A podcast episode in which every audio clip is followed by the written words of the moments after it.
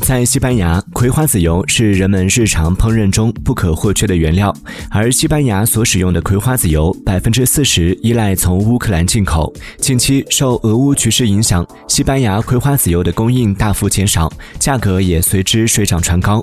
当地一些超市不得不采取一人只能买五升的限购措施。就有食品行业从业者预测，西班牙的葵花籽油库存将在两到三周内耗尽。